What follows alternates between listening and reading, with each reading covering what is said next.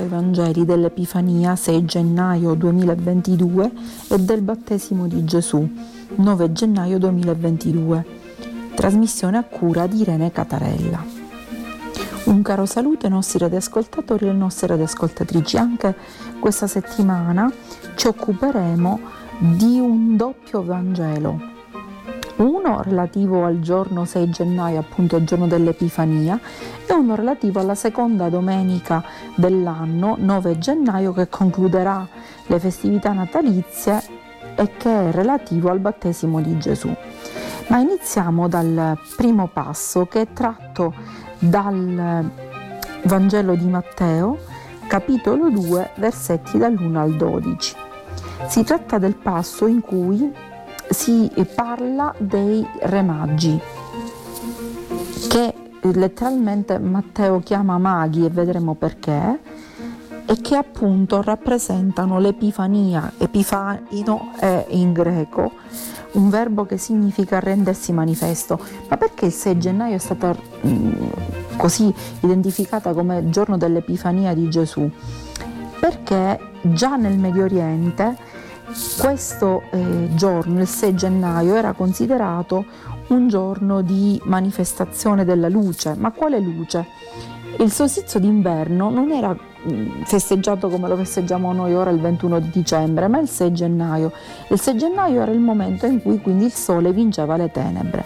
Anche i romani, l'imperatore per esempio Eliogabbalo e Aureliano avevano fatto una, soprattutto Aureliano aveva istituito la festa del sole invitto che si svolgeva proprio tra il 26 dicembre e il 6 gennaio, cioè di questo sole che vince appunto le tenebre. E quando è arrivato Costantino non si è più esaltato il sole nel senso materiale del termine come una divinità identificata per esempio con Apollo, ma è diventato Costantino, per Costantino questo sole appunto il sole di Cristo di Gesù che porta un nuovo eh, regno, il regno dell'amore incondizionato, appunto questa luce di amore incondizionato a cui Gesù ci invita e che dissolve tutte le tenebre interiori della mente e del corpo. Ed è una, me- una luce ovviamente che viene dal cielo. E quindi ecco come si è arrivati al 6 gennaio, giorno appunto dell'Epifania di un Dio che non è più il Dio capriccioso, il Dio che, eh, a cui bisognava sacrificare i figli addirittura, ma è un Dio di tenerezza, un Dio di amore che ci rivela appunto questa luce di amore incondizionato basata sulla tenerezza e all'amore che Lui vuole ci scambiamo gli uni con gli altri come Lui ha fatto con noi. Ora chi sono i re magi? I re magi, appunto maghi, dirà Matteo, perché richiamano una profezia dell'Antico Testamento, quella fatta dal mago Balaam chiamato da Balak. Allora, questo re Balak eh, vuole combattere con gli israeliti, è, un passo tratto dal libro dei numeri, capitolo dal 22 al 24, e chiama questo mago affinché salga su un monte e li maledica. E invece questo Balaam, dovunque sale, benedice gli israeliti, addirittura nel quarta, nella quarta profezia, nel quarto oracolo, dirà che dall'Oriente, mh, mm, appunto questo mago dell'Oriente dirà che eh, da Giacobbe nascerà una stella e uno scettro, cioè un regno straordinario che sorgerà da Israele. Ecco la stella. Quindi ecco perché i maghi, magi, ecco perché un mago, cioè per riprendere questo passo dell'Antico Testamento in cui questi maghi appunto vedono questa stella e questa stella non è una stella fisica, ma è appunto la stella è Gesù, la stella di questo nuovo re che sorge. Ecco che quindi la profezia annunciata da Balaam, mm, che tutti pensavano attribuita a Re Giosia, invece Matteo ci fa capire che è la stella nata dalla dinastia di Davide, che avrebbe dato inizio a questo nuovo regno dell'amore, che è appunto Gesù Cristo. Quindi una luce che ci fa vedere ciò che conta davvero, quali sono i valori autentici, una stella che distrugge completamente la tenebra del mondo delle belve, il mondo appunto di chi voleva opprimere il fratello e che ci dice che il vero re è colui il quale eh, serve, non colui il quale è servito. Ora, cosa fanno eh, questi maghi? Abbiamo due gruppi diversi. Da un lato abbiamo i maghi che accolgono questa luce, anzi si mettono in cammino subito e vanno da Gesù. E rappresentano noi quando accogliamo la luce del Cristo e ci mettiamo in cammino appunto per unirci a lei, cioè per sposare questo modo di vivere. Infatti esse offriranno oro, incenso e mirra loro guardano il cielo e perché guardano il cielo riescono a vedere la stella. Guardare il cielo vuol dire guardare la propria interiorità, non fermarsi a guardare la terra, le cose materiali, ma interpellarsi su quello che è il senso della vita e cercare una stella che guidi i nostri passi, che appunto deve essere Gesù. E loro offriranno oro, incenso e mirra. Melchiorre, rappresentato come il più vecchio, il più anziano, offre oro che rappresenta il tributo che si offriva al re, quindi il simbolo della regalità.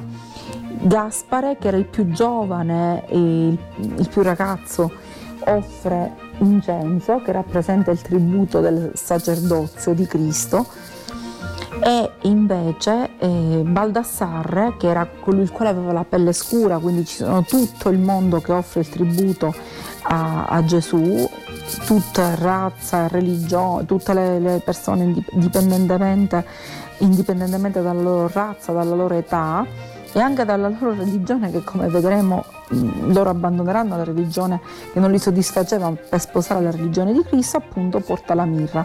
La mirra ci richiama il cantico dei, dei cantici in cui la sposa dice che il suo, il suo, sposo è come un sacchetto di mirra e anche la stessa cosa dirà lo sposo alla sposa, quindi è l'unione sponsale nel senso di accettare questa cosa che Gesù porta, questo amore, eh, questa vita d'amore mentre c'è dall'altra parte Rode con gli scribi che sono tarassein, cioè usa questo verbo agitati di fronte a questo perché?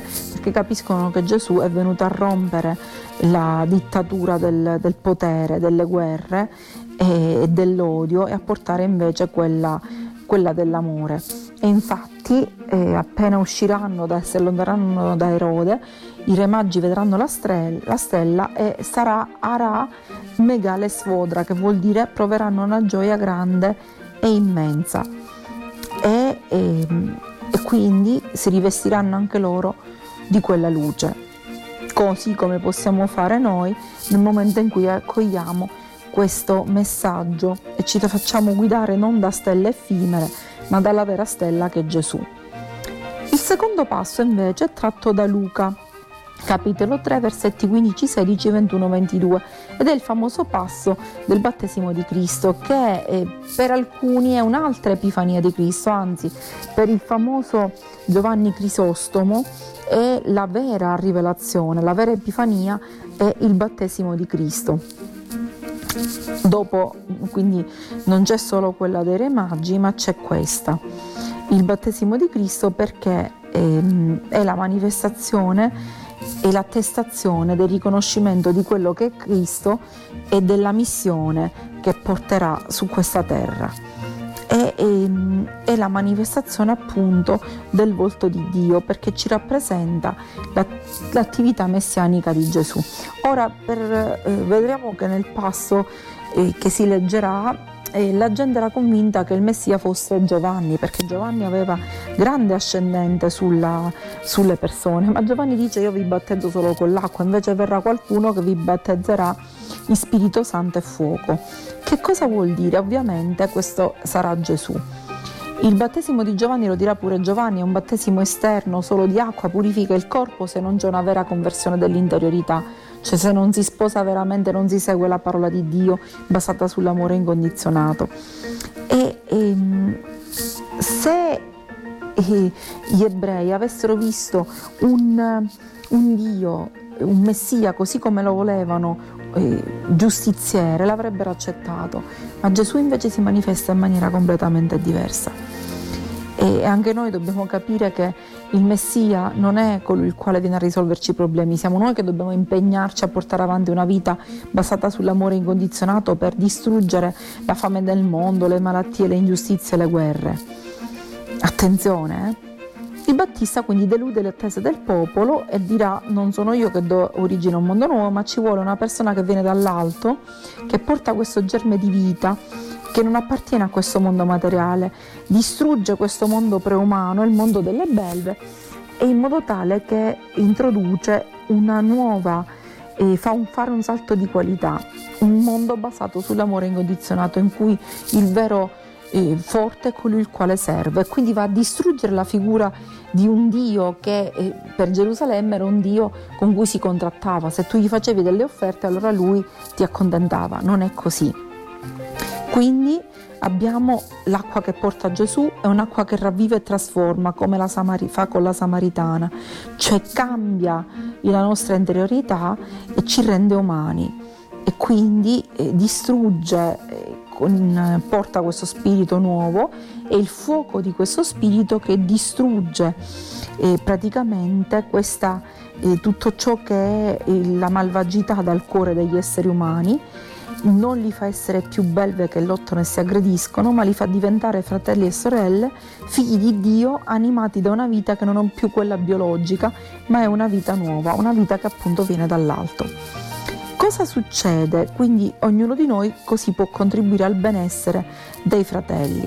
Allora che, quali sono le manifestazioni? Allora, si squarciano i cieli, la rappresentazione dello squarcio dei cieli eh, ci richiama il, l'Antico Testamento. Nell'Antico Testamento era stato detto che arrivato a un certo punto Dio si era stufato di questa mm, cattiveria degli uomini e aveva chiuso i cieli, non c'erano più profeti, non c'era più dialogo, quindi squarciare i cieli vuol dire che Dio, indipendentemente da come si comporteranno gli esseri umani, sia che lo tradiranno sia che non lo tradiranno, non chiuderà più questo rapporto con loro, perché ormai si è incarnato nel figlio unigenito e quindi c'è la manifestazione della Trinità. Padre, Figlio e Spirito Santo. Il Figlio, appunto, lo Spirito Santo che scende sotto forma di colomba, nel senso che la colomba è il simbolo della tenerezza per eccellenza, della pace, dell'armonia e quindi questo spirito che già Gesù è in pienezza ma ci dimostra appunto questa pienezza di Dio e poi il padre che parla e dice che è il figlio amato nel quale si è compiaciuto.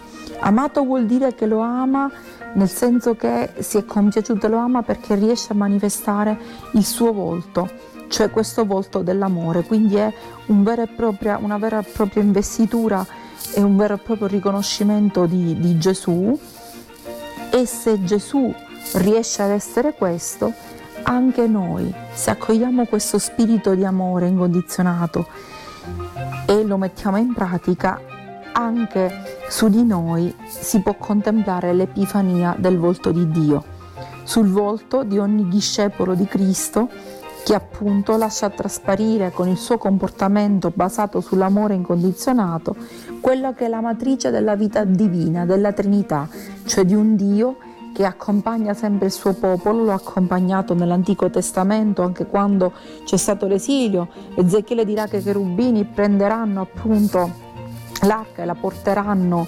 laddove c'è a Babilonia l'esilio, dove sono in esilio gli ebrei, ma che continua ora ad accompagnare ognuno di noi, ognuno di noi nella nostra vita, a darci coraggio, a sostenerci, ma se noi baseremo la nostra vita sull'amore incondizionato mettendolo in pratica.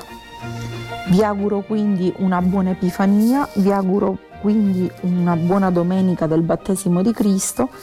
Ricordiamoci di essere anche noi luce per le genti attraverso una vita basata sull'amore incondizionato. Un caro saluto da Irene Catarella e arrivederci